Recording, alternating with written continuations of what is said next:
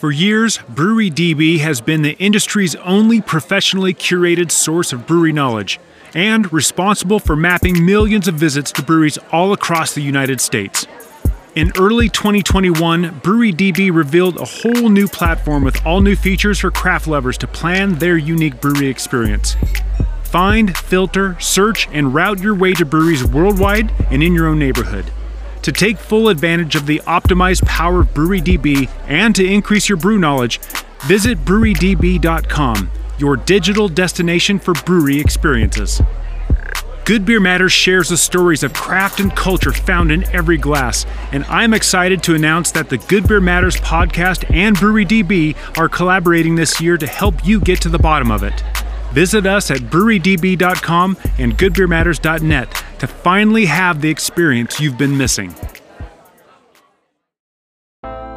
My name is Jeremy, and this is Good Beer Matters.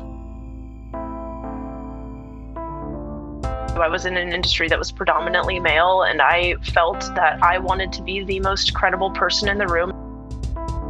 You do such a good job at convincing yourself that you need to go have a drink or need a glass of wine to wind down. I'm going to totally stop for 90 days because I never made it that long.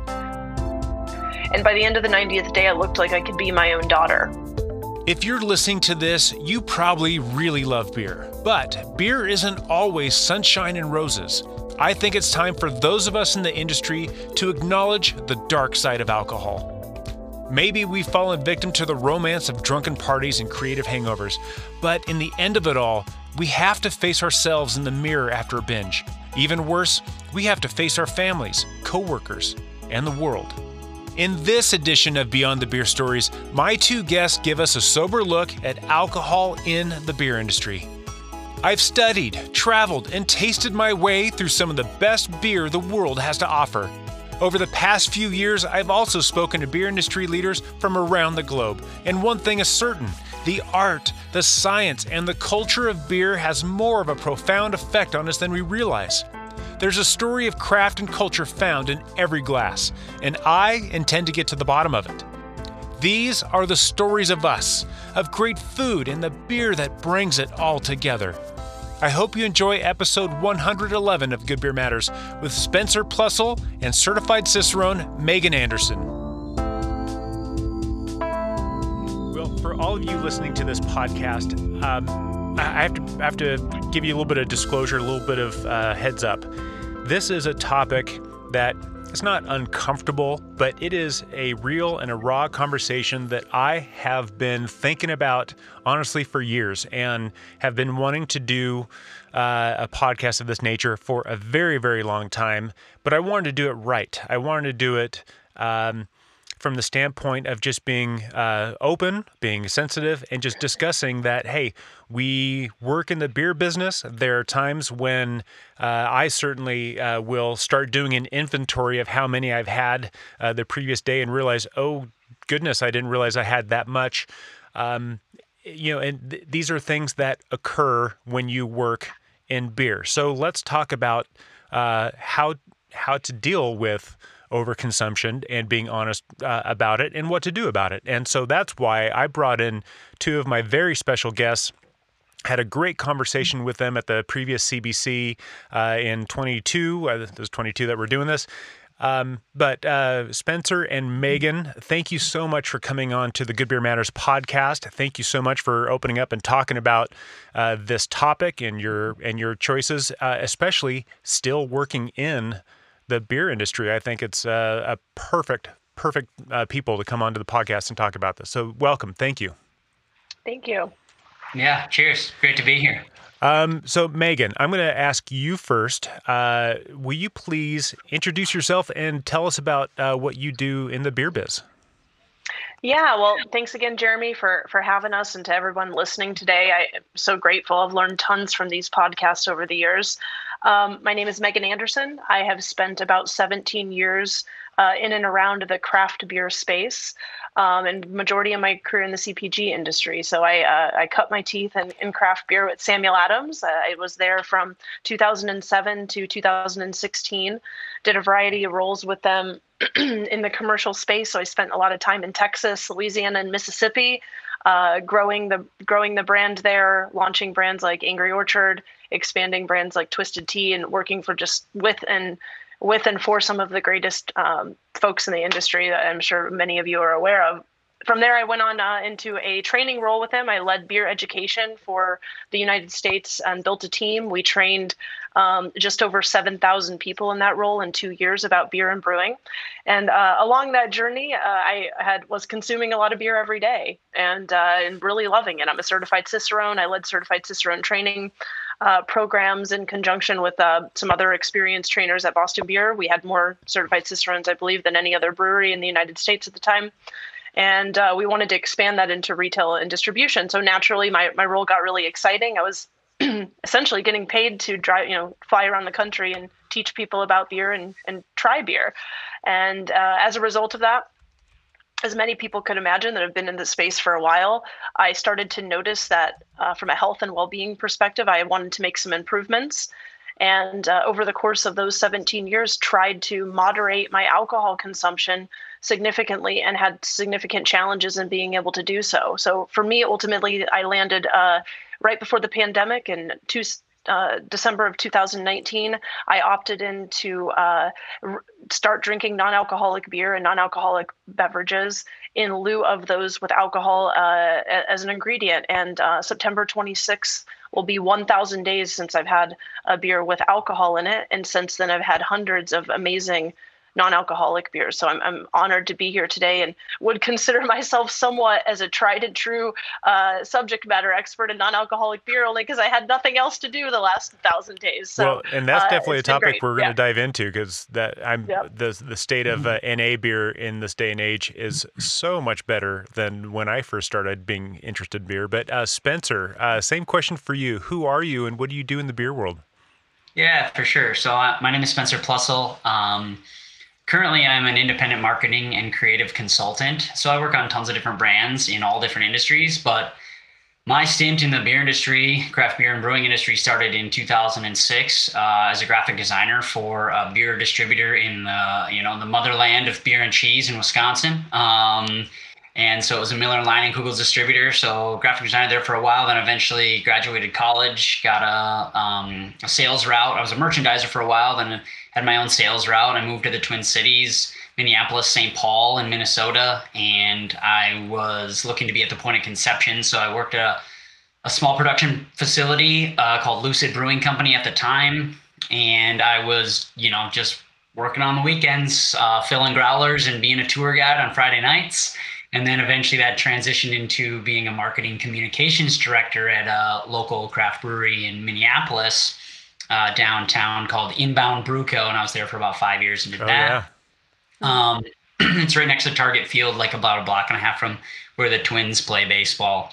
And uh, so did that for fi- about five years or so. And then inside and outside of independent work, I came to know actually Megan Anderson, who introduced me to NZ Hops Limited out of New Zealand. And uh, that our, our journey has uh, continued for just over a year now in that game as the North American team that was built here by Megan uh, to you know facilitate hops and growth from some of the best producing you know terroir in the world down in New Zealand. So been uh, focusing on their content digital digital strategy with a couple other North American team members here, and then my journey that we can obviously get into as we go into it, but you know, being alcohol free or going into that journey was just after so many years of, you know, really, really became the hangover for me, which there's a lot of different perspectives, but you know, we'll kind of go into that as we, as we can keep going along. yeah. And a little credit where it's due. Um, I connected with you guys originally uh, for a, uh previous podcast.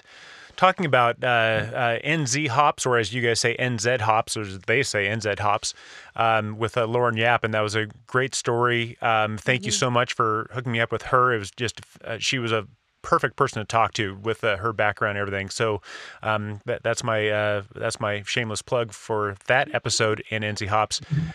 But a little a funny little thing happens as it tends to do when you're talking with beer people and and you're getting beyond the sales and getting beyond the stuff. I mean you you know that's a, one of the beautiful things about having a beer with alcohol is you start having really good conversations with people. And that's how Spencer and I started talking. And and he said that he's he hasn't consumed alcohol in a while. And that Megan you know kind of the same way. And and I kind of told him well god I've been wanting to do this story for a long time um, mm. and so here we are talking about the story but before we dive into the decisions of what you made I want to flesh mm. out uh, anyone who listens to this, anyone who's spent any time in the beer industry, probably has plenty of stories, but this is really for you know, there's always going to be new people entering the beer industry. And so this is just kind of a primer for what to expect. But I want to hear from you guys. Um, I'll kick it off. You know, we go to conferences, you know, I go to beer competitions, and there is plenty of really good and really free beer to drink as much as you want wherever you are. And, uh, and if you like beer and if you like the beer industry, it's a good time until it's not a good time anymore. Um, uh, but you know, working in the industry, you know, having a beer for lunch is normal. I can't think of any well, any any industry outside of the alcohol industry. You don't have drinks for a, a working lunch, but here it's totally normal and acceptable. And I usually look for lower ABV because I need to be productive and I don't want to take a nap. But uh, but beer is plentiful and it's free. So, what are some of the stories that you guys, Spencer? I'll ask you to go first this time. What are some of the the stories that you have witnessed that kind of show that you know overconsumption can overtake someone in this biz? Yeah, for sure. So, some of my you know biggest stories have been just like exactly what you said. It's going to conferences and i it's not even just that. More so for me and you know my personal story because everyone's is different. You know even listening to megan retell her days at you know sam adams and stuff like that in boston beer i was you know at i, I was at a small 12000 square foot brewery you know for five years and i was actually at the point of conception all the time. You know i went to the brewery. I was there when the guys and gals were brewing every morning, every day, cellaring, you know, canning, kegging, you know, and as as in my position as the marketing communications director, I'm, you know, capturing content. So I'm in and around the canning line or the kegging line, or you know, you know, brewing in the morning, or you know, what, what have you. There for events, um, in the tap room when there's you know a twins twins home game or something like that. So, I mean, I can, you know, all honesty on the table you know, on the on my my my, I mean, people drink a coffee in the morning, right, for their morning coffee drink. I would go yeah. down and I'd pour myself 16 ounce pint of nitro nitro milk stout, and I'd put some cold pressed coffee in it. I'd drop a couple shots of cold pressed coffee in it, and that was every day because I was there and it tasted delicious. And I work in the beer industry. There was there's just like this this identity that you can get so and it's with anything right? You can you can attach yourself to any sort of uh, hobby. Um, anything can become a, a, addictive, uh, no matter what it is. So, for me, like I said personally, it was just an identity concept. I tied myself to what was not just alcohol and beer, but to the whole entire picture of what is the craft beer and brewing industry because I also have the passion not just for the alcohol piece itself, which is the piece that kind of implodes or at least can over time but to the humans to the designs to even to as small as like the can labels right? Stuff like that um, to the ingredients to the malt to the i mean like what i was telling the story i've like not been in that i've been in the hop game for over a year now. That, that i'm not at the brewery every day but i still have a love for a piece of what is inside of that. So you know, a lot of these stories is just being so close to it all the time. I'm going to go, I harken back to my days as a craft beer sales rep. I had the second largest sales route in the northern Indian head of uh, the state of Wisconsin at the age of 23. I was right out of college and I was go, I went to school at UW Eau Claire in northern Wisconsin, which is the backyard of Leinenkugel's brewing company. Yep. And at the age of 23, I just got out of college. So what I do for the last five years or four years of my life, I was partying all the time. And now I have a full time job as a sales rep. I partied just as hard in the evenings with my friends as I did during the day when I was driving around and you know going to different accounts during the day. I mean, I can physically remember there were accounts that I'd walk into, and as I walk into the back door, there's already cracking a Miller Lite and putting it down on the bar because we're going to talk shop and I'm going to drink a Miller Lite, or pour me a tapper of Honey Weiss or Summer Shandy or something, you know, drinking my product while I'm there and shooting the shit and you know essentially selling beer taking inventory and figuring out what events are coming up and those types of things. So it's just in a sense all consuming no matter what and where it is. Yeah so. yeah honestly um, uh, actually megan i'm just going to go straight to you. What, tell us uh, some of your stories of just seeing what uh, i'm going to call it the dark side of the, the brewing industry Human beings have used the power of storytelling for millennia. We use stories to educate, motivate, and inspire others to lead better lives. If you're a business in the beer industry, we can use the power of story to better serve your customers. At Mountain Sea Media, I help you tell your story and keep your brand on top of mind. Mountain Sea Media is your resource for engaging multimedia beer content. Contact me at jeremy at mountainseamedia.com to discuss your next project. After all, it's your story. I'll help you tell it.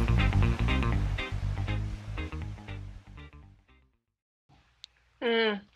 Yeah, I, I, think for me personally, in, my experience, uh, I, I, really thought it was really beautifully said by Spencer. I mean, uh, ultimately, for, for me, and I think for many people in the industry, it comes down to how you identify.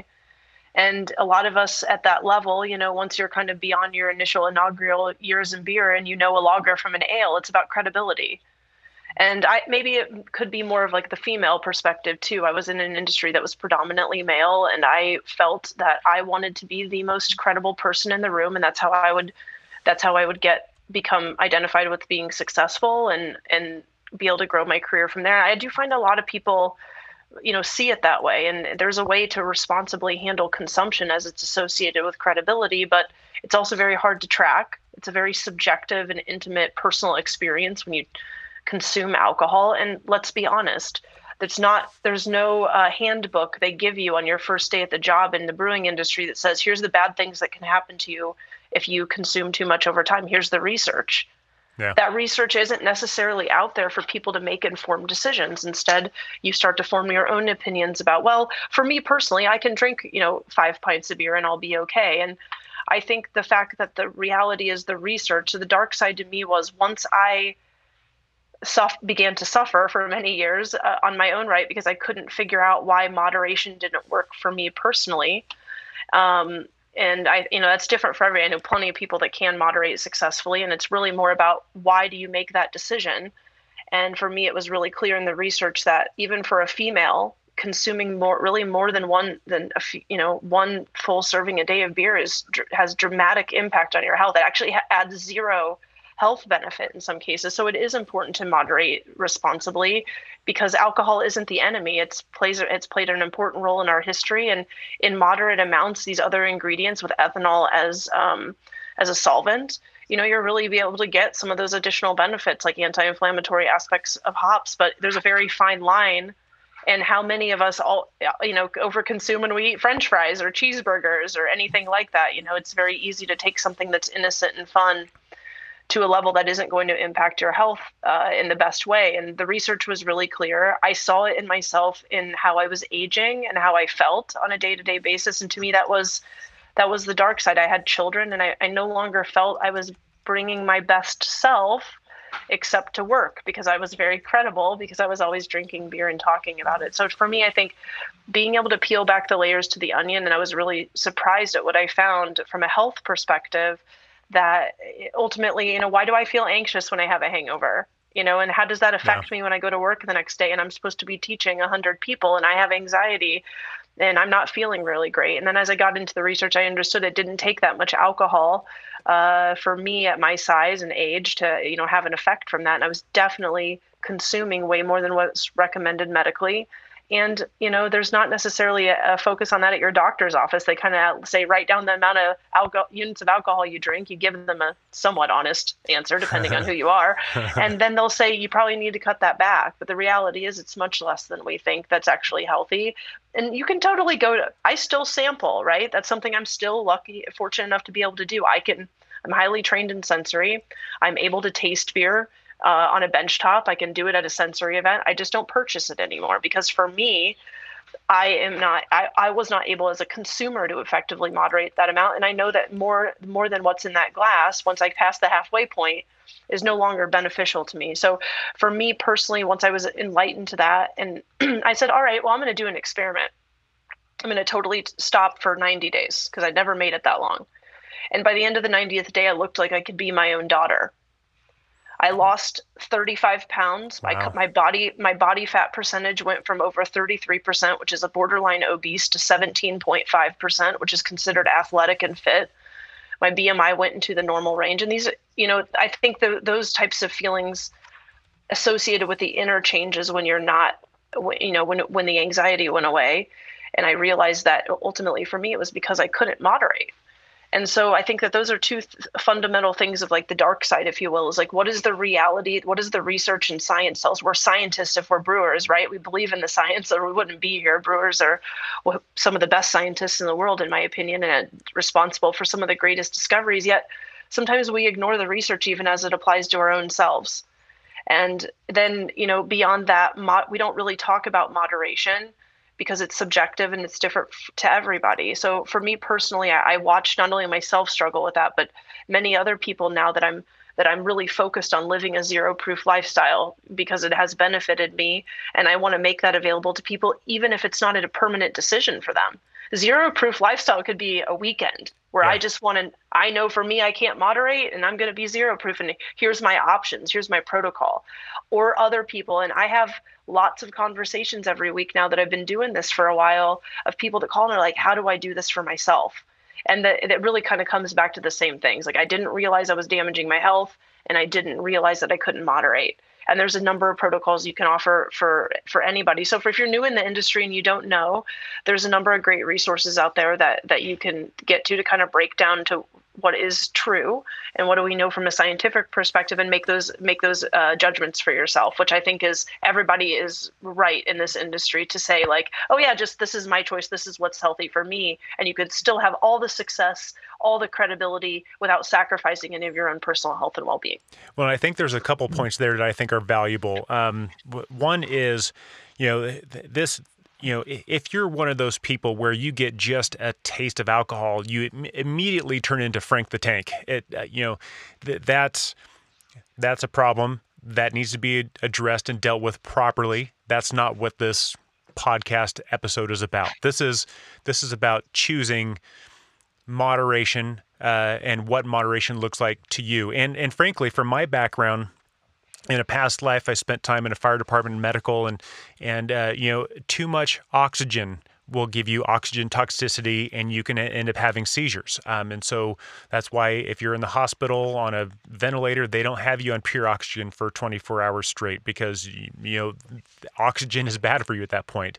Um, and I remember conversations about you even like, you know, uh, this scenario came up in a conversation one day, but, you know, even like a tanker of milk running down the road and it crashes and all the milk spills into a river, that becomes a hazmat uh, situation and all the fish fish are going to die because, you know, but it's milk. I mean, milk, how benign is milk?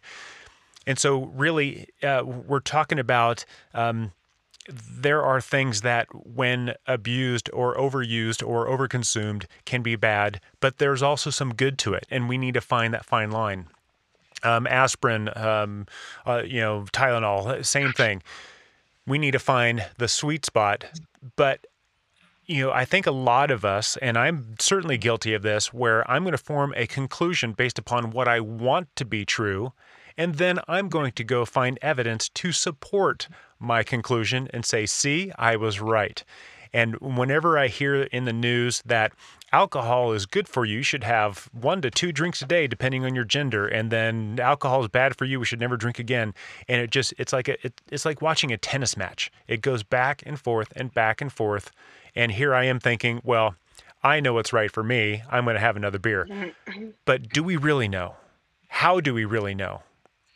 And and Megan, you brought up of being more self-aware and paying closer attention to how the alcohol, whatever it may be, affects you.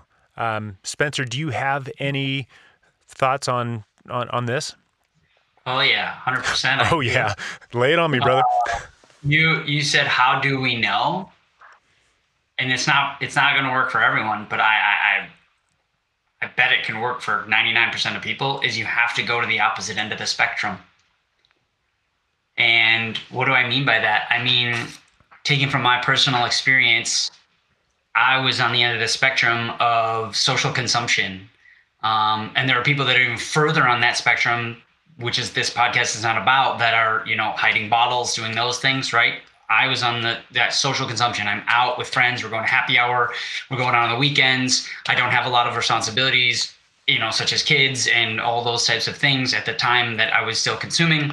And what i mean by going to the opposite end of the spectrum is what megan and i are here talking about right now is not consuming alcoholic beverages for an extended period of time. And for me it I played less of a numbers game. Um, such as like, all right, I'm going to not drink because I've done it before. Like, I'm not going to drink for like a week or two weeks and just try that and just see how I feel. Oh, I feel great. Two weeks. All right. And then what do you do after a couple of weeks? You celebrate. You celebrate. you congratulate yourself for doing a good job, proving to yourself that you can do what it is you set out to do, and then you consume. Yeah, it's like after after completing a month long diet, you have an entire cheesecake because you did an excellent job. You did a great job. Why wouldn't you, right? So right. for me, it, it and there's there's two sides to this coin that I look at for my personal adventure here is the side that I was in in consuming alcohol, being in the industry, fully encapsulated in the identity of craft beer, and having conversations with the internal self that are, I don't know how I can consume. How can I go to a wedding? This is outside of us in this beer industry and these people we might be talking to that are listening to this podcast. Like, you might listen to this and you're not even in the beer industry at all, but you're like, man, I really wish I could cut back or how do they do that? Well, I trust me, it's not as easy as it, it, just because on you know February 24th of 2020 I went quote unquote cold turkey. Uh, I really didn't. It took days, weeks, months of convincing myself that you could not consume and still do all the same shit that you're doing in your life. And guess what? Even more than you are now because you're so tied to how am I going to go to a wedding without drinking? I'll never be able to go to another bachelor party in my life because what is a bachelor party? Well, it's drinking all weekend long. Yeah. I've been to many bachelor parties in the last two and a half years and didn't consume at them. Um, we don't have to go down those roads, but like it, it, and then and then what it is on the opposite side of that coin I'm talking about is now that I'm on the opposite side of that coin, for people that are listening to this from my perspective, and everyone's journey is different I can't wait to re rehear Megan's again. But it's like, for me, it actually is less about the elimination of alcohol because that's such a small, minute little piece. It was about it was less about the elimination of alcohol, and it was more and has been more about the addition of all these other things I've been able to do in my life mm. that I wasn't doing and maybe had wanted to do while I was still consuming at a rate at which I was. I was a light switch consumer. I was all in when it could be Tuesday night and Spencer and Jeremy and Megan are meeting up for happy hour at a new brewery because they just launched a really good beer and it's Oktoberfest or something. And we're out on a Tuesday. It doesn't matter about Wednesday because I'm on Tuesday. Yeah. And Tuesday is the three of us are out and we're having a good time and I'm eight beers deep and it's six thirty and as the current example, you two are like, we got to get home to the kids. And I'm like, yo, dog, I ain't got kids. So I'm out until midnight. And then when I get home, I got craft beer because I was a home brewer. I got two taps in my kegerator and I'm already well and tuned up. So why not have a fresh one when I get home? So on the opposite side of that, it's like, think about all the times that you were hungover. Mm-hmm. and all the things that you wanted to do the next day, and then you were hungover and then didn't do half that shit, right? You're like, oh, I wish I could do that. Pro- I want to do that project. I want to do all this stuff, or I want to do whatever it was. Doesn't matter. Take the kids out for a hike. I don't care. You ain't going hiking tomorrow when you had, you know, seven to 10 beers and you feel like trash the next day. Not if I have anything to do about it. Right? Exactly. And there's, yeah. So I'm just, the perspective of, I have done personally so many more things in the last 24 plus months of my life than I ever did before because all I did was eliminate this tiny little thing called alcohol from my life, which was which is at the time so very much of my life. So it's kind of a interesting mm. juxtaposition to think about and live inside of. yeah, and and so you know, I think about my journey, the goals that I had to to do the things that I've done in beer. You know, I think about studying for the BJCP and continuing to study the styles. You, you have to get those beers, you have to taste them if they mm-hmm. taste bad and they're horribly oxidized and and have seen better days, then you know, you dump it and move on. But if they're ooh, that was a good one. Ooh, I just I want another taste. I want another taste. Um, all the beers I had to study while you know preparing for advanced cicerone and and all that time spent not only time away doing these other things that I like to do, but all the time spent tasting and training. And Megan you brought up sensory and just really fine tuning the sensory. Um, but now you know you get to a point where you know we go to a wedding and they're like hey there's the beer guy there's the beer gal. Here tr- try one of these. What do you think of that? And and and honestly sometimes the beers are just so good the flavor and and I've always preached quality over quantity but sometimes quantity happens uh, when you're not paying that close attention and when you're distracted and and there are times when the beer just tastes so good. You've invested so much time down this path and it just tastes so good. It's hard to say, I, am good. You know, it, it's like you fix yourself a bowl of ice cream, but you just need one more scoop. You know, it, it's, it's hard to say, no, I, I tasted it. I've done what I need to do. Uh, I'm to, I'm to move on. Eh, what advice do you have for those people who are still going to drink, who are still actively drinking, but they get to that point where you're like, I really should stop, but I don't want to. It tastes so good. What's your advice for those folks?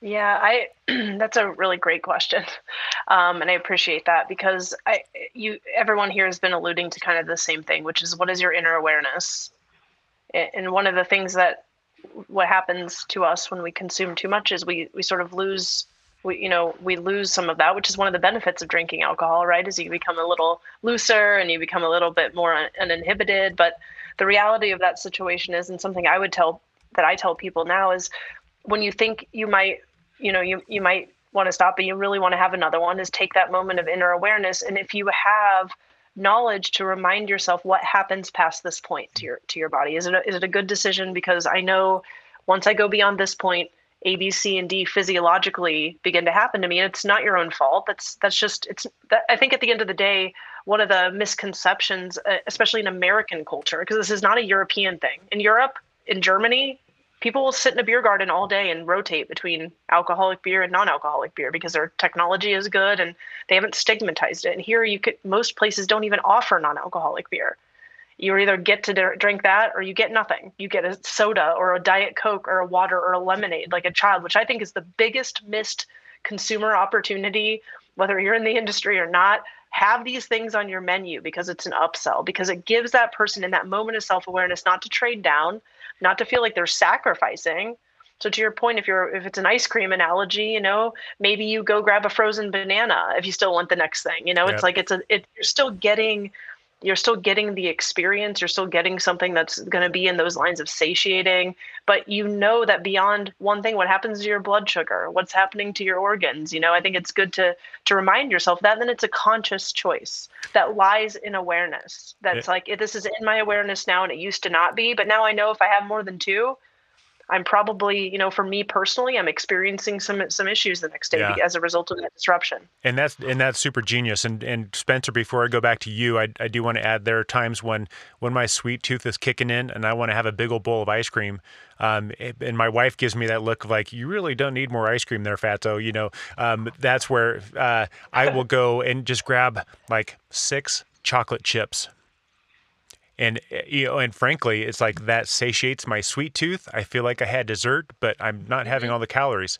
And one of the things I will, uh, you know, uh, yeah, I'm sorry, I'm gonna another little shout out for NZ Hops and because you guys are working there, but I think more breweries should have hop water as an option, especially with the oils that are out there. Every brewery should have hop water available because yep. you you have people who don't want beer. My my wife will go to a brewery with me and she'll have wine. But to have an option that's non-alcoholic but still has some beerishness to it. Um, and, and Megan, like you just said, in our culture, we just have a beer and then another beer and another beer. If we pay attention to the ABV, that's great. But how about having a beer, then a hop water, then maybe another beer, and by then you're like, oh, I'm full. You know, uh, what a great solution that would be. But mm. I digress. Spencer, you were going to, I think you had something you were going to jump in on too. Yeah, yeah, no, just the, it, you know, for people that are listening, it's like we're all trying to find that silver bullet, right? How do you do this? Like Megan, you were saying, you've had people ask you, like, how do you do it? What did you do? You know, I mean, I even recall like when you when we first connected over our first video conference call, never even have met each other. I put out a post about my, you know, one year alcohol free, and uh, you know, I met a lot of people. I was on a couple podcasts even for, you know, that kind of post and that journey. But it was like, you know, what what did you do? How did you do it? You know, and some people follow things, they have certain apps and certain programs, stuff like that. And honestly, like when I told people, I was like, I just just convinced myself for 16 years that I needed alcohol to be the person that I was, or not just alcohol, but I needed to be consuming beer and partying and doing all that. Now I just need to con- you did such a good job all of us any listener that consumes you do such a good job at convincing yourself that you need to go have a drink or need a glass of wine to wind down or have to have a cocktail at that party. You just have to retrain your brain. You just have to tell yourself and convince yourself the in the opposite direction. And it yes coming from the horse's mouth it seems so oh that's very obvious spencer um, yeah, and, and also, oh, yeah, that's super easy because uh, it's not. It's not easy because it took me a long time to convince myself otherwise to stop consuming alcohol. And now I always, still to this day, always have to convince myself. I'm still retraining the brain and, you know, connecting new synapses in my neural pathways that are, I'm telling it, not just no and slapping its wrist, but more so giving it the answer of why. The why is the sticking point and for me, the why is root, deeply rooted in being hungover. And my hangovers, um, ripe young age of 35, were already lasting four, five, six plus days after a heavy night of, like I said, any day that ended in a Y, we can party. That's my world you know, because it was about social consumption. Let's go out, we're having fun, we're with friends, we're with people, we're at a brewery, we're at a cool bar, it doesn't matter, we're outside, we're on a patio. It's an experience. And I just have a joy of loving life and people and stuff. And subsequently, there was always a beer in my hand. Um, but but with that, where I was headed is, you know, telling yourself the why, and the why for me, at least in, still to this day, is okay I could go to a brewery, me and Megan could go to a brewery, and we could sit down and I could have a beer. Of course, I could have a beer. But I know that if I have two or three or four tomorrow, and the next day, and the next day, and the next day after that are not going to be what I want them to be. I'm going to be hungover. I'm not going to feel great. I'm not going to be on the top of my game. I'm not going to be sharp. I'm not going to be focused. I'm going to have a fuzzy, you know, just a fuzzy sense of centeredness. And that's my that's my why. I tell myself and retrain my brain that I I need to feel like I am today and not feel like I could tomorrow and like I used to. So I I I believe in the mirroring effect of, you know, you do something for so long, it's probably going to take the equal and opposite, the yin and yang of that. So for 16 years I convinced myself that consumption because, oh, I'm from Wisconsin. Like I said in the beginning of this intro, I'm from Wisconsin. What runs through my blood?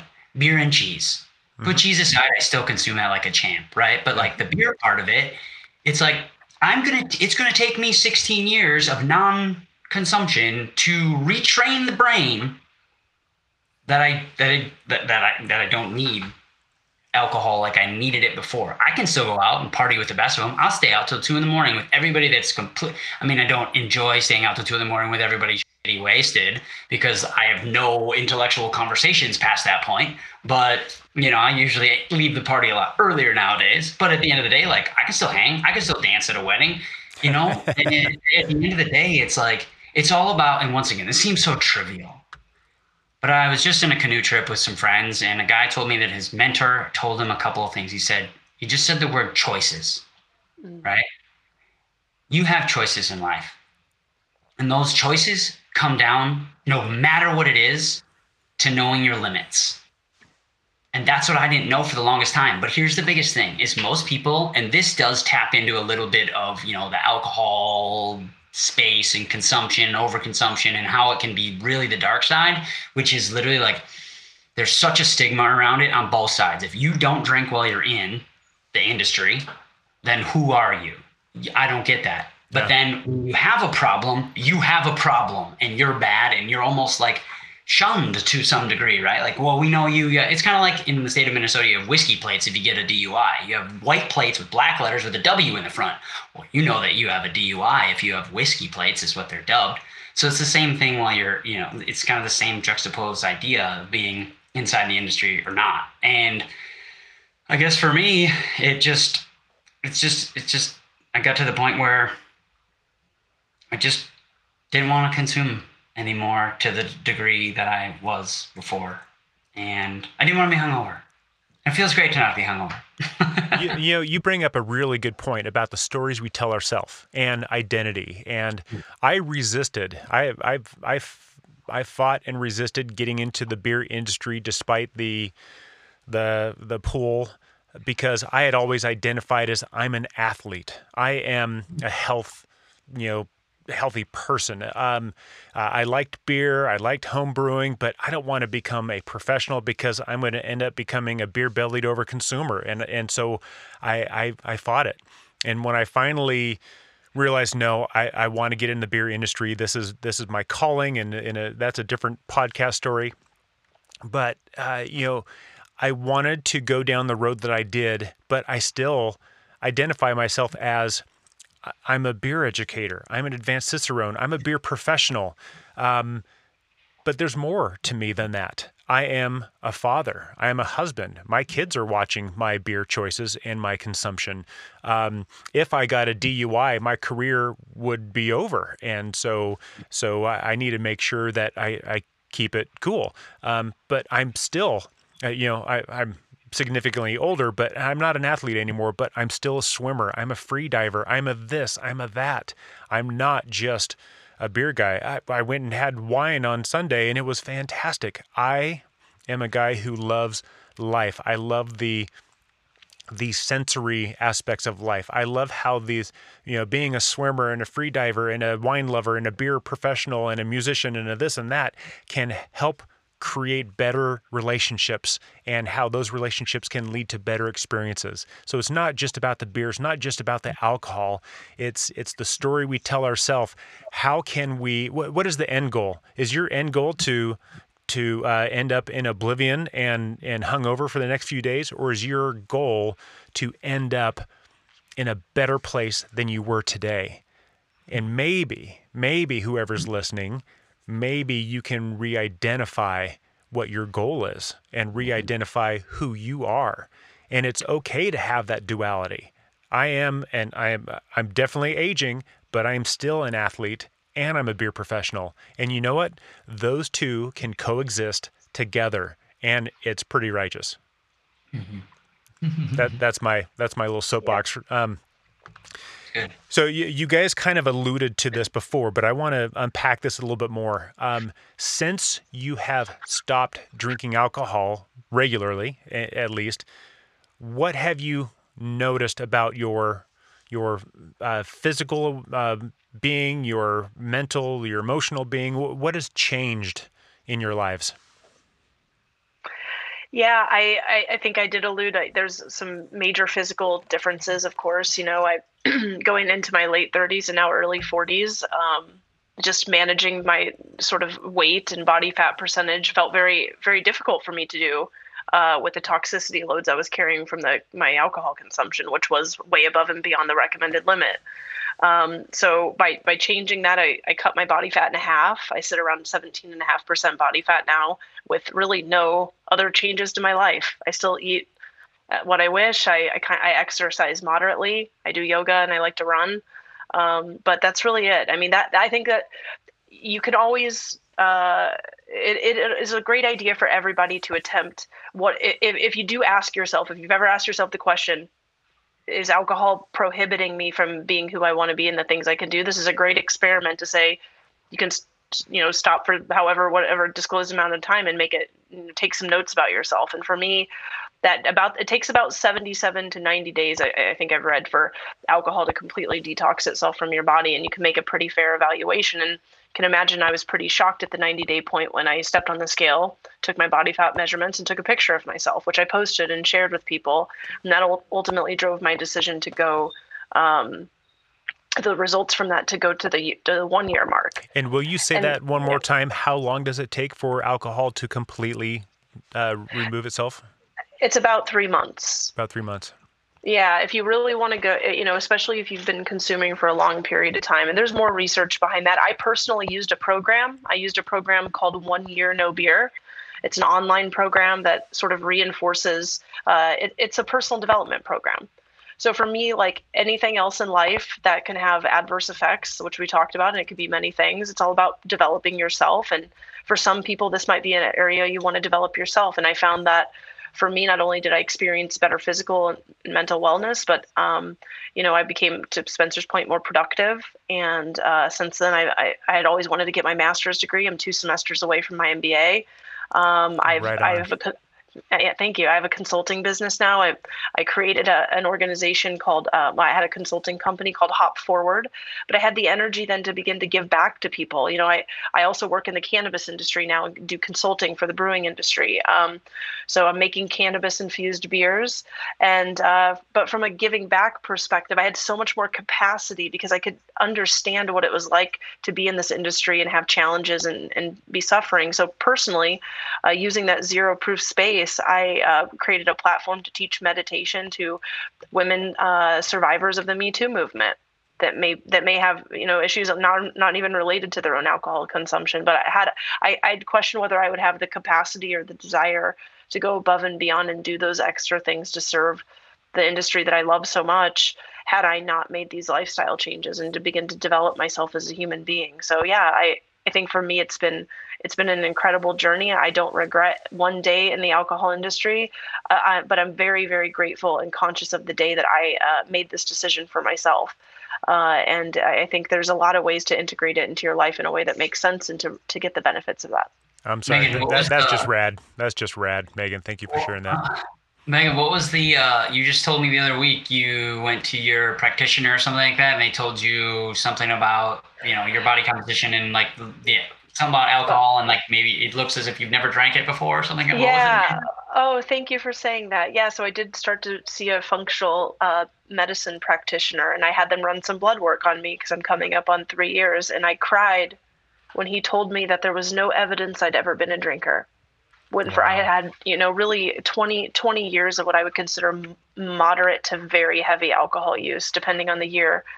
Um, and it was a, it was a really nice feeling that you know my liver didn't present any abnormalities, and that I think anybody who's drank more than the recommended amount for an extended period of time wonders like, man, can I recover from this? Can I ever be better? Physically than I was before. And I think the evident the river the liver is a tremendous organ and we should all be grateful for it from beer. You know, there's so many jokes about us being, you know, thankful for our liver or punishing our liver, but yeah. it really is an it really is an amazing organ. It can regenerate itself. And so for anyone out there that, you know, maybe in a situation like I just described, just know that like, you know, if you do decide that or if you just want to clean that up in your life, your liver will regenerate itself and during any time you take to, to nurture it. So I thought that was pretty pretty incredible. Thank you. Thank you for saying that, Spencer. Well, and there's another little uh, thing about the identifying ourselves is like, well, I've already messed up. I might as well just keep on messing up. No, it, it, this goes to me. You know, if you're drinking a beer and it tastes bad, stop. If you're drinking a beer and it tastes good, great, keep on going. But you know, just because you've you had a bad beer, or you've had a bad experience, or you've made some bad decisions, mm. just stop and make better ones. Um, and and that sounds easier, and it certainly is uh, sounds easier than it really really is. But just because you have fallen down doesn't mean you can't get back up. Um, it's funny you say that because, like, literally, it, we say, you know, the, the tried and true saying of it's easier said than done. Yeah. I have a different perspective on that for anything in life. It's easier done than said because guess what? Your excuses that you make are what you say Absolutely. all the time. Doing is actually easier, but we tend to not more often than not. So it's just a shift, it's just a perspective shift that the vibrational thoughts that come out of our mind and affect our mental, emotional, and physical bodies. It's it's it's all it's I don't know. I, I, I, could go on and on about that, but yeah, yeah. Uh, we, we, we may have to uh, next time we all are in the same room. We may have to pull out some hop waters and, and dive into that on our own because I think I could go into that for a long time as well. Um, yeah. Uh, what were and, and and so I'm going to ask you to be real quick on this one, but what were some of the um, uh, things that you've noticed? I mean, obviously, weight is a is a sign of overconsumption, but what did you f- uh, feel uh, mentally, physically, emotionally as a result of just drinking all the time? Uh, I mean, honestly, myself, I'd never. I use the word.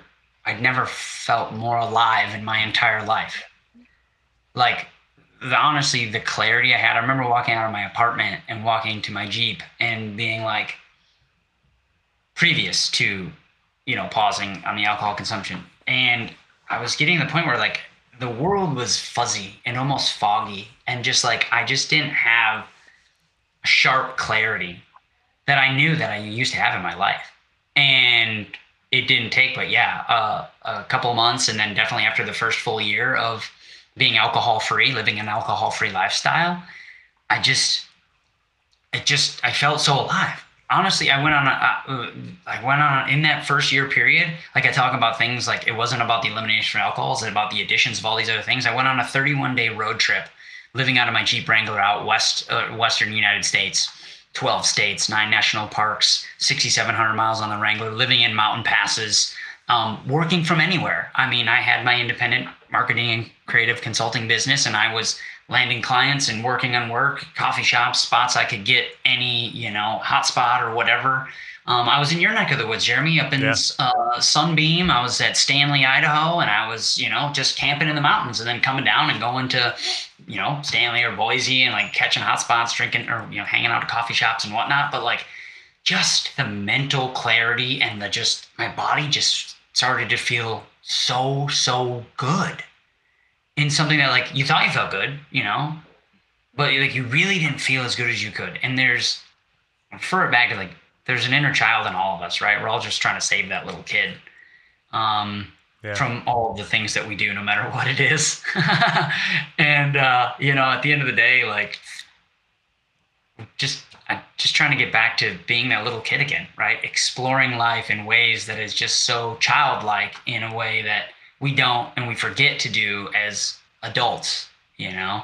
We become so overly consumed with our roles and responsibilities in life that we forget to enjoy the little things that we used to, whether consciously or, you know, subconsciously when we were younger you just got to have fun. You got to have a good time. And, you know, a fun and a good time seems like it would be so focused on alcohol. But I think something that Megan and I talked about not too long ago was like, think about how many people actually don't drink in the world versus how many actually do.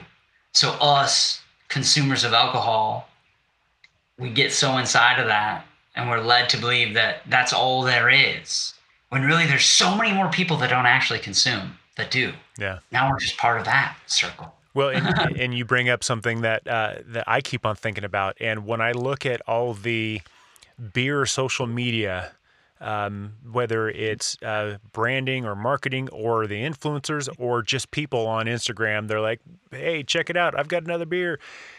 there is a, a focus on more, more, more. I mean, uh, you know, other societies around the world are very, very different, but the American society, uh, the American culture tends to go big or go home, right?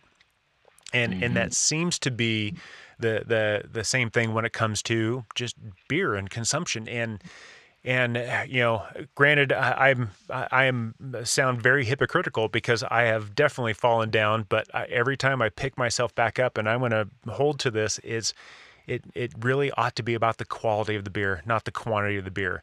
And and to have a good time. I mean, uh, you know, it wasn't. It, it seems a lifetime ago that I was an athlete, but I remember. I remember how it felt to be just in in the best shape of your life. I remember how it felt to have that athletic mojo and that swagger, and you just walk down the road just knowing like I can do things that you can't, you know, and you have that mm-hmm. kind of cockiness about you. But it's but if it's channeled in the right way, then it's awesome. And and beer occurred mm-hmm. during those times, but it wasn't the focal point. I think beer is an incredible tool, but we have to be careful that it doesn't become the focal point. It doesn't have to be the centerpiece. It can have a little bit of beer and some great food and have that quality, not the quantity, but mm-hmm. let the music take over. Let the conversation take over. Let, let the, you know, take a picnic in a, in a beer out to this beautiful spot by the river in the middle of the mountains and the forest or in the middle of the ocean or whatever it is, and let that be the focal point. And beer and great food are really fantastic being the accents mm. to that experience. Mm-hmm. And, and I mess this up all the time. I, I put that in the forefront, but we got to remember to remember they're just an adjunct to our life. And Spencer, I think you you worded that wonderfully. Megan, what do you have to think, or what do you have to say about all that? Yeah, I love just that's beautiful. And it's all about integration, right? So just to bring it back to beer, because this is a beer focused show. I yeah. mean, friends, everyone listening, go get some athletic brewing company beer go yeah. get some untitled art go taste these products that alcohol is one ingredient of beer right so it was a naturally occurring phenomenon historically that ended up playing a great role in the health and well-being of society as we modernize and now it's just no longer needed in those quantities. So have a beer with a half a percent alcohol in it. It's just as good. And quite frankly, Heineken Zero is really fun to crack at nine in the morning and put in front of my computer when I'm in a meeting with colleagues, right? Because I do love beer. I never stopped loving beer. I wanted, I, it was about the integration and the appreciation that occurs when you know when the the amount of alcohol in your regular day-to-day routine is reduced it doesn't mean you have to stop drinking high quality beer that you like. It's it's really just the shift of the ingredients and then just noting to yourself what happens from a clarity and appreciation and integration perspective when you make that change. And I, I agree that that's an opportunity in American culture, but uh, by no means America is trendy. And we non-alcoholic beer, zero proof, is trending right now. It's the yeah. fastest growing product in this space and you know to a certain degree hops are such a quality ingredient in that yeah. obviously i'm bringing that into the cannabis space right now and i'm very actively looking to say what is the future of beer when when alcohol doesn't have to be the main ingredient especially if you're looking for a psychoactive effect but you want something that's still social and still helpful and still mindful so i'm excited for the future i hope that if you haven't if you're out there and you haven't tried uh, uh, non-alcoholic beer because the last time you did all you could find was O'Doul's and all you could find, you know, which are still great by their own right. But now you can drink yeah. IPAs, you can drink, you know, stouts and porters, and and you can bring. I still can. I don't have to let go of all of the all of the knowledge and all the wonder people, wonderful people that I encountered, and the history of beer and brewing that I that I love so much because that they all exist in these other formats now. So it's a really, really exciting time to be zero proof in this space, and I'm grateful for that. Well, and being a Cicerone and being a beer nerd, I want to add a little context to this because you know we we can get a non-alcoholic IPA, and we'll drink it, think this doesn't taste like a regular IPA. Well, that's because it's not. And you you know mm-hmm. what else does not taste like an IPA? A lager. But you still drink those. So let's let's break that out of the context yes. into what it what it's supposed to be and and realize that yes. this is something different this is about the flavor you, you I, I mean gluten-free beers are amazing and i'm not gluten-free i love gluten but the gluten free beers offer flavors that you can't get in other beers. And and they are a fantastic tool to put in your toolbox when it comes to flavor. Same mm-hmm. thing with non-alcoholic beers. And you know what? Whenever whenever I'm with my family uh, and I'm around water, I'm around the kids, and you know, and you know, everyone else is drinking their silver bullets, aka Coors Light. You know, I can grab a non-alcoholic beer. I'm getting that flavor fix that I want. But you know what? Lifeguard is still on duty, and everything is Yep. cool, right? So that's that's my little. Uh, I've had several soapboxes on this, and I try not to do that, but this one, you know, just happened, so we're good. But um, but that being said, a question I want to ask you guys, and and um, forgive me, we are running long on this, so I hope that's cool. But this is an important topic. Um, uh, you know, I I applaud what you guys have done, um, and part of me is envious of what you guys have done. But I am not ready, and and I'll be honest, I'm not interested in completely going without alcohol. And and there may be other people who are listening to this who are thinking the same thing. So for those people, I want to know what your thoughts are on how to how to go all in without going all in to this. What are you, what are you what's your advice on on reducing alcohol? And I think we just kind of talked about a few, but Well, from my perspective, it's, and I think Megan definitely shares this with me, is it's the re-stigmatization. At least from me personally, when I talk to people about my journey, consuming and or over consuming has been so you know stigmatized, right? That you know if you don't consume, it doesn't You know, how are you ever going to do your job correctly, or how are you ever going to be in this industry, or whatever, what what have you? Well, now that I you know have chosen not to consume, I don't re- re-stigmatize back. I, I don't say, well, look at you consuming, or why, you know, look at you who, Jeremy, you're fine.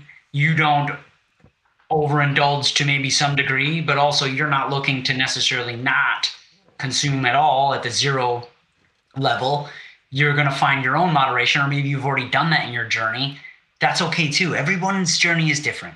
You know, Megan used um, what zero uh, zero beer. What is it called? The app. Oh, um, one, one year one no year, beer. no, yeah. one year no beer, right? And I didn't. I didn't have anything that assisted me in the journey. It was just all self, you know, integrated. you had a trip out west. Uh, yeah, yeah. There was many things I did. It wasn't just the elimination of alcohol. Yes, there was a lot of yoga practice and there was a lot of meditation, Yeah.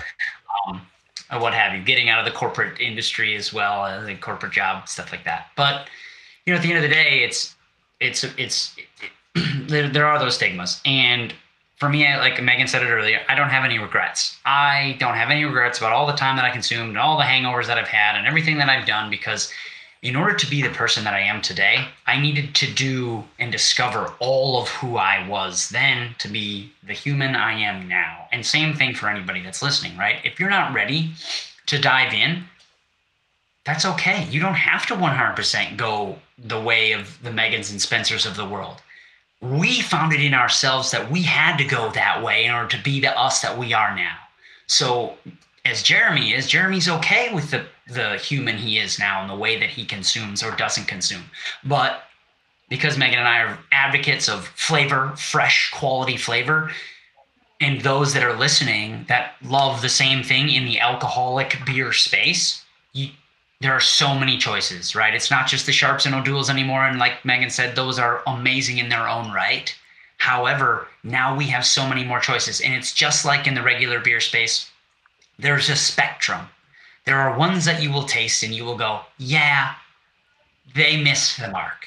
Mm-hmm. And there are others you will taste and go, wow, that is that juicy IPA by Untitled Art is so close to what I know and remember and love. However, because of the sensory, and I'm talking to two sensory nerds, and I can say that because I know you well enough, that like you both know to that regard, there is not the ethanol in there that it needs to mm-hmm. get to what we know and love, of like a six and a half percent juicy IPA. However, for those flavor explorers that are listening to this podcast that want to be the Jeremy of the world, that you know you want to have one, you know your limit, you you know your choices, but yet you don't want to go zero, that's okay. You don't have to. But I challenge you to go out and seek out and try. I mean, I know Megan can contest. I've and her probably combined have tried in the last few years 200 plus different non-alcoholic beverages in all categories of beer, spirit, wine. I mean, Megan's a sucker for a good aged cellared wine. I mean, let's be. I mean, if you guys, if everyone on this podcast can see her, she's shaking her head yes. so, anyways, I, I, I challenge everyone that's listening. If you know your limits and you make those choices in your life and you've found that equilibrium, go into the NA space because there are some amazing things yeah. happening, not only for yourself in the flavor exploration, but also from a consumer perspective and just an beverage industry growth perspective and know like what megan was saying before offering those choices up. I mean yeah is it a bummer when i go to a, a beer or, or, a brewery or a bar or a restaurant or whatever and they don't have anything na and i do have to resort to you know my juice box? Yeah okay i'll have a glass of water. But if i can i'm searching for the flavor. That's what i want. And i know yeah. there are tons of listeners that are you know in the beer industry that that's why you that's why you consume it too because you are after that delicious quality flavor. Yeah and and you know we certainly have all had an NA beer that uh, you know just kind of missed the mark. I don't love this. I'm not going to drink this again. But I have been wonderfully surprised. You know, and I'll even call him out. Um, you know, I. I talked to Dr. Keith Villa from uh, Ceria Brewing. Uh, his NA beers, fantastic. Um, I, I could drink those all day long. Some of the NA beers from Deschutes, I could drink those all day long. Some of the NA beers I've had from Athletic, I could drink those all day long and not miss a thing and yeah. and enjoy every minute of it. Um, and, and that's and that's that's great. So, Dr. so their options are out there. Yeah, I know Keith. I know Dr. Villa. Keith he talks about you know the um oh god, what's a good word for it? It's like you're just uh, splitting them up essentially, right? You know, he he's still a sucker for a good double IPA. It's his favorite yeah, style, yeah. but he can't have five of those. He's not even gonna have two of those. He's gonna have one of those. He's gonna he's gonna have one of his Grainwaves, you know, yeah, or uh, Indiewave, you know, Indiewave. this is like that. That's uh, you know, it's it's so that's another one for the challenge. It's like when you're out and you're at your next wedding event that you're at, you know, have that have that delicious West Coast IPA that's on tap, and then grab that, you know, Wild Ride IPA by Athletic Brewing Company out of the can and pour it in a glass and and trade off. Go yeah. back to back on them. You know, it'll save your headache in the morning. I well, guarantee. in a previous podcast, I, I, got to talk to the master cicerone Joe Vogelbacher, and he talked oh, about how he limits himself to 14 beers a week. So I had an average of two a day. But if I were on vacation, if I were um, off kind of where I did want to overconsume. Uh, if I wanted to have four beers a day, well, adding those NA beers to the mix could still keep me in that 14 beers a week, two beers a day thing. But but you know, I, am drinking all day, so it's kind of like if you have to fool your brain, NAs are kind of working. Um, so, uh, so for the sake of time, because we are running long, I do want to start down our wind down questions, and I am now going to anoint you as the uh, royal king and queen of the beer world for a day. So, uh, Your Highnesses, what is the first thing you would change in the beer industry? Um, for me personally, I would make uh, non-alcoholic options of every flagship available Ooh, so that you I could like have that. that experience. Yep. And uh, your uh, other Royal Highness, what would what would be your first uh, order? Uh, my first order would be to, oh, however you could do it, because the sky's the limit. But you have people for that. It doesn't matter. oh, I wave my I wave my magic wand, and the stigmatization of consumption and non-consumption would be completely eliminated. Great. And that's not just because of this conversation, but because of this conversation, it's the easiest thing for me to bring forth. Yeah, perfect. Um, so, part of your royal duties uh, or your royal benefits, you too get to fly anywhere in the world independent of each other, so it could be totally different. You could fly anywhere in the world to have a meal and any any beer of your choice. Alcohol or non. What what would you choose? Wow. I, think I, I think I stumped you guys with that one. Well, I mean, for me personally, um, there's nothing better than uh, a sunset on the beach with some mountains. So I'd probably pick a fresh grilled seafood dinner in Hawaii, paired with um, maybe some of Dr. Keith Villa's beers. He he did, after all, create one of the greatest Belgian white beers ever made. Yeah. And he has been so kind to impart a non-alcoholic version for us with some of the greatest innovation that he, he created. So I'd be I, I would take that uh, take that with me and, and have that available. And there's nothing there there's something to be said about uh, enjoying the scenery around you. And that's something that I think for me personally was the greatest part of my transformation is I always saw the beer and the food, but I missed everything else. Yeah. And uh, set and setting play such an important part of that. And I'd want my favorite people with me to to celebrate that opportunity. So yeah, that that would be that would be how I'd wave my wand. And who doesn't want to go to Hawaii? I know. Well, I, I'd say aloha to you. Uh, how about you, Spencer? Uh, I've never been across the pond, so I'd like to go to Belgium and have some Saison Dupont and um, just fresh. Uh, clearly, we're talking about non alcoholic here, but I'm definitely going the real deal. and uh, yeah, I don't know, whatever is the, the local. Uh, local special of the day. It doesn't matter what it is. I'm all about all sensory. So I'm asking the people when I get there what it is that I should be eating and drinking. What a what a wise and benevolent king. Um, uh, so uh, how how do you guys define good beer? Uh, yeah, it, you know, for me, it kind of starts with uh, what is the benchmark for that style in terms of quality. Um, so it comes from, you know, have you the tenets have been laid for what makes a good beer. And we've been studying this for, for you know, hundreds of years. And if anyone has been through BJCP or certified Cicerone, we know what the benchmarks are for that for Yeah. that style. So to me, it starts is this a true representation of what a fresh product should look like? There's no there's no obvious faults in this in this beer, and uh, is there anything unique about it uh, about that profile that uh, makes it outstanding in its own right? And that usually comes down to the ingredient selection. Uh, where are you sourcing your ingredients from and, and the process that you use? So for me, bringing all those things together and, and giving an overall evaluation and impression of that from a, a sensory and drinkability and stylistic comparison is what makes a beer fantastic and memorable and great. Awesome. How about you, Spencer? Yeah, I have two sides to it for me. One is good beer is first and foremost determined by the scientist, you know, that brewer, right? Their goal should not be to put that on the consumer to tell you what is good and what is not good in their world, right? So they should be producing quality product to all the things from a sensory perspective to a scientific perspective, um, getting very granular with it. Um, but then on the flip side, good beer from a consumer's perspective for me is all about experience and all about environment. So a good beer could be the silver bullet, the Coors Light when you're floating down a river and having a, you know, 75 degree sunny day. That's a good beer. But at the same time, for a consumer, it's a good beer when you're, you know, at a campfire and having a nice amber, or it's a cool winter day and you're, you know, having a stout with friends outside, you know, on a patio with some heat lamps. I don't know. That's the sensory experience. That's where good good beer matters. Because I'll plug it, right, Jeremy? Yeah. Good beer matters in so many different ways to so many different people, and I think there's two spaces it can be: one at the brewer level and two at the consumer level. Nice. Um, if anyone is kind of inspired by this talk and wants to either connect or find some other resources or learn more from what you guys are doing, where would you send them? How could they connect?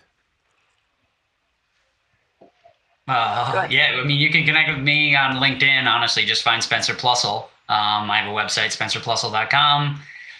My email is me, M-E, at spencerploessl.com as well. And my last name is P-L-O-E-S-S-L. So just find me on LinkedIn. I'm connected with Jeremy and Megan. Super easy. Yeah. Yeah, that's wonderful. Thank you for asking. So, I would refer people uh, at this stage in the game. Like I said, I've, I'm consulting in the brewing industry.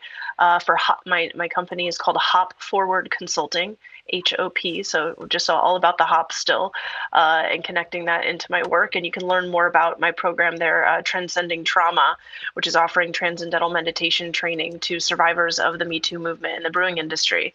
We have a donation button there. Uh, you can share that with your friends if you're interested in learning other uh, other aspects of uh, well-being and social sustainability. You can find that there. So Hop Forward Consulting. We're on Instagram, Facebook, and uh, and LinkedIn, and you can find me, Megan Anderson, there through those through those sites and connect with me in a variety of ways. Awesome, thank you uh, very much. Uh, one question I uh, ironically uh, skipped over um, before we kind of finish this off is in in your estimation, in your experience, in your thought process, why does good beer matter so much? Yeah, I'll I'll take a stab at that one. We'll let Spencer hit it out of the park for the close. But uh, good good beer matters because good beer uh, plays an integral role in our humanity. Alcohol or no alcohol, you know, beer is one of the most important beverages ever discovered and scaled by human beings and played an incredibly important role in who we are and who we became. Alcohol now is an optional ingredient. So, you know, but the beer, it's the, the styles that evolve from it, the regionality, the history, the, it's it's a form of storytelling. And storytelling is how we connect and how we uh, how we how we are as humans that makes us uniquely human. No matter what culture you're from, we can share something in the history of that uh, in, in a glass of beer. So to me, uh, that's what makes it good is the the aspect of of history and uh, our social nature as human beings that kind of pulls us together. And beer is a thread that we can that we can follow.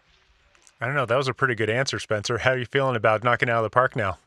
I'm just gonna string right along through on that one and just add one word to it is good beer matters because it builds community. And that's how communities in many places around the world are were built and civilizations civilizations have been built is on community of people. And those communities are full of storytelling, right? Of humans that have stories that come together in like-minded situations and you know just building a community of like-minded individuals. And like megan said alcohol or no alcohol beer is a purveyor in community building. The local watering hole now and in the future even more so will have options for those that uh, are like people me and megan and even further into the spectrum that might be able to consume but not have the triggers that they've had before with a beverage with alcohol in it. Yeah, that's fantastic. Um, do you have any final words of wisdom or any calls to action for anyone listening before we before we close out? No, but best of luck to all of you in your own journey because you know beca- be, being in the space or a fan of beer, you know, I think we all we all have those moments where we ask ourselves like is what we're doing the best for us. And I think Spencer and I have one story to tell, and all of you do as well. So if you ever need anything, we're all here for each other. And uh, it's, a, just we're so lucky to live in a time when uh, non-alcoholic beer and beverages is uh, developing at a, a, very fast rate and clip. And I'm excited to be part of that wave and invite anybody else who's curious to join along and learn more. Yeah, 100%. Life is about choices, and you get to make those. It's very individualized. You can ask me all day how I did it, how Megan did it what we're what, what we do, how you can do it. But at the end of the day, it's you. It's what you want to do. And that's the choice that you get to make. So you can choose whether you want to continue consuming in a way you have, find a happy medium like Jeremy, find a different medium like Megan and I. Megan and I's journeys are completely separate from each other, but yet we've come together because we have a like minded mindset that we've shifted from what we had before. So best of luck to you in your journey, as Megan said. Awesome. And I, I'm so glad that I met you guys and I'm so grateful for the work you're doing, but also the the the kind of the beyond the beer story that you're willing to tell uh, in this regard. And I'm I'm I'm I'm so grateful that you guys came on to share this because this is not a topic that occurs in breweries and beer conferences, but it's a conversation that needs to occur in these places. And and Spencer, you called it out. This is a community. If it if it really is a community, if we are truly building good relationships through this beverage as a medium, then we have to be there when when the days are a little bit darker. We have to be there when things don't go perfectly, um, and that may or may not include alcohol. So thank you for sharing this. Thank you for kind of helping bring people together in an even deeper way. So, yeah, thank you. Yeah, cheers. thanks to you, Jeremy. Appreciate it. Cheers. Yeah, cheers. I'm not a fan of diets, dry Januaries, or anything based on pure abstinence. I prefer a life of joy and celebration balanced by good habits and healthy lifestyles. but I ask you to take an honest look at your relationship with alcohol.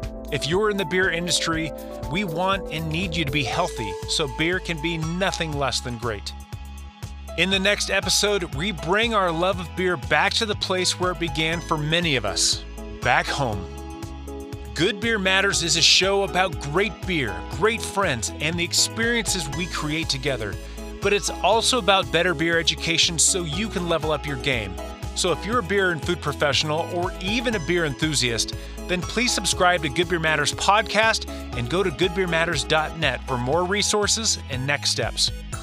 After that, grab a beer, hang out with friends, and let the world open up. Thank you for listening. Cheers.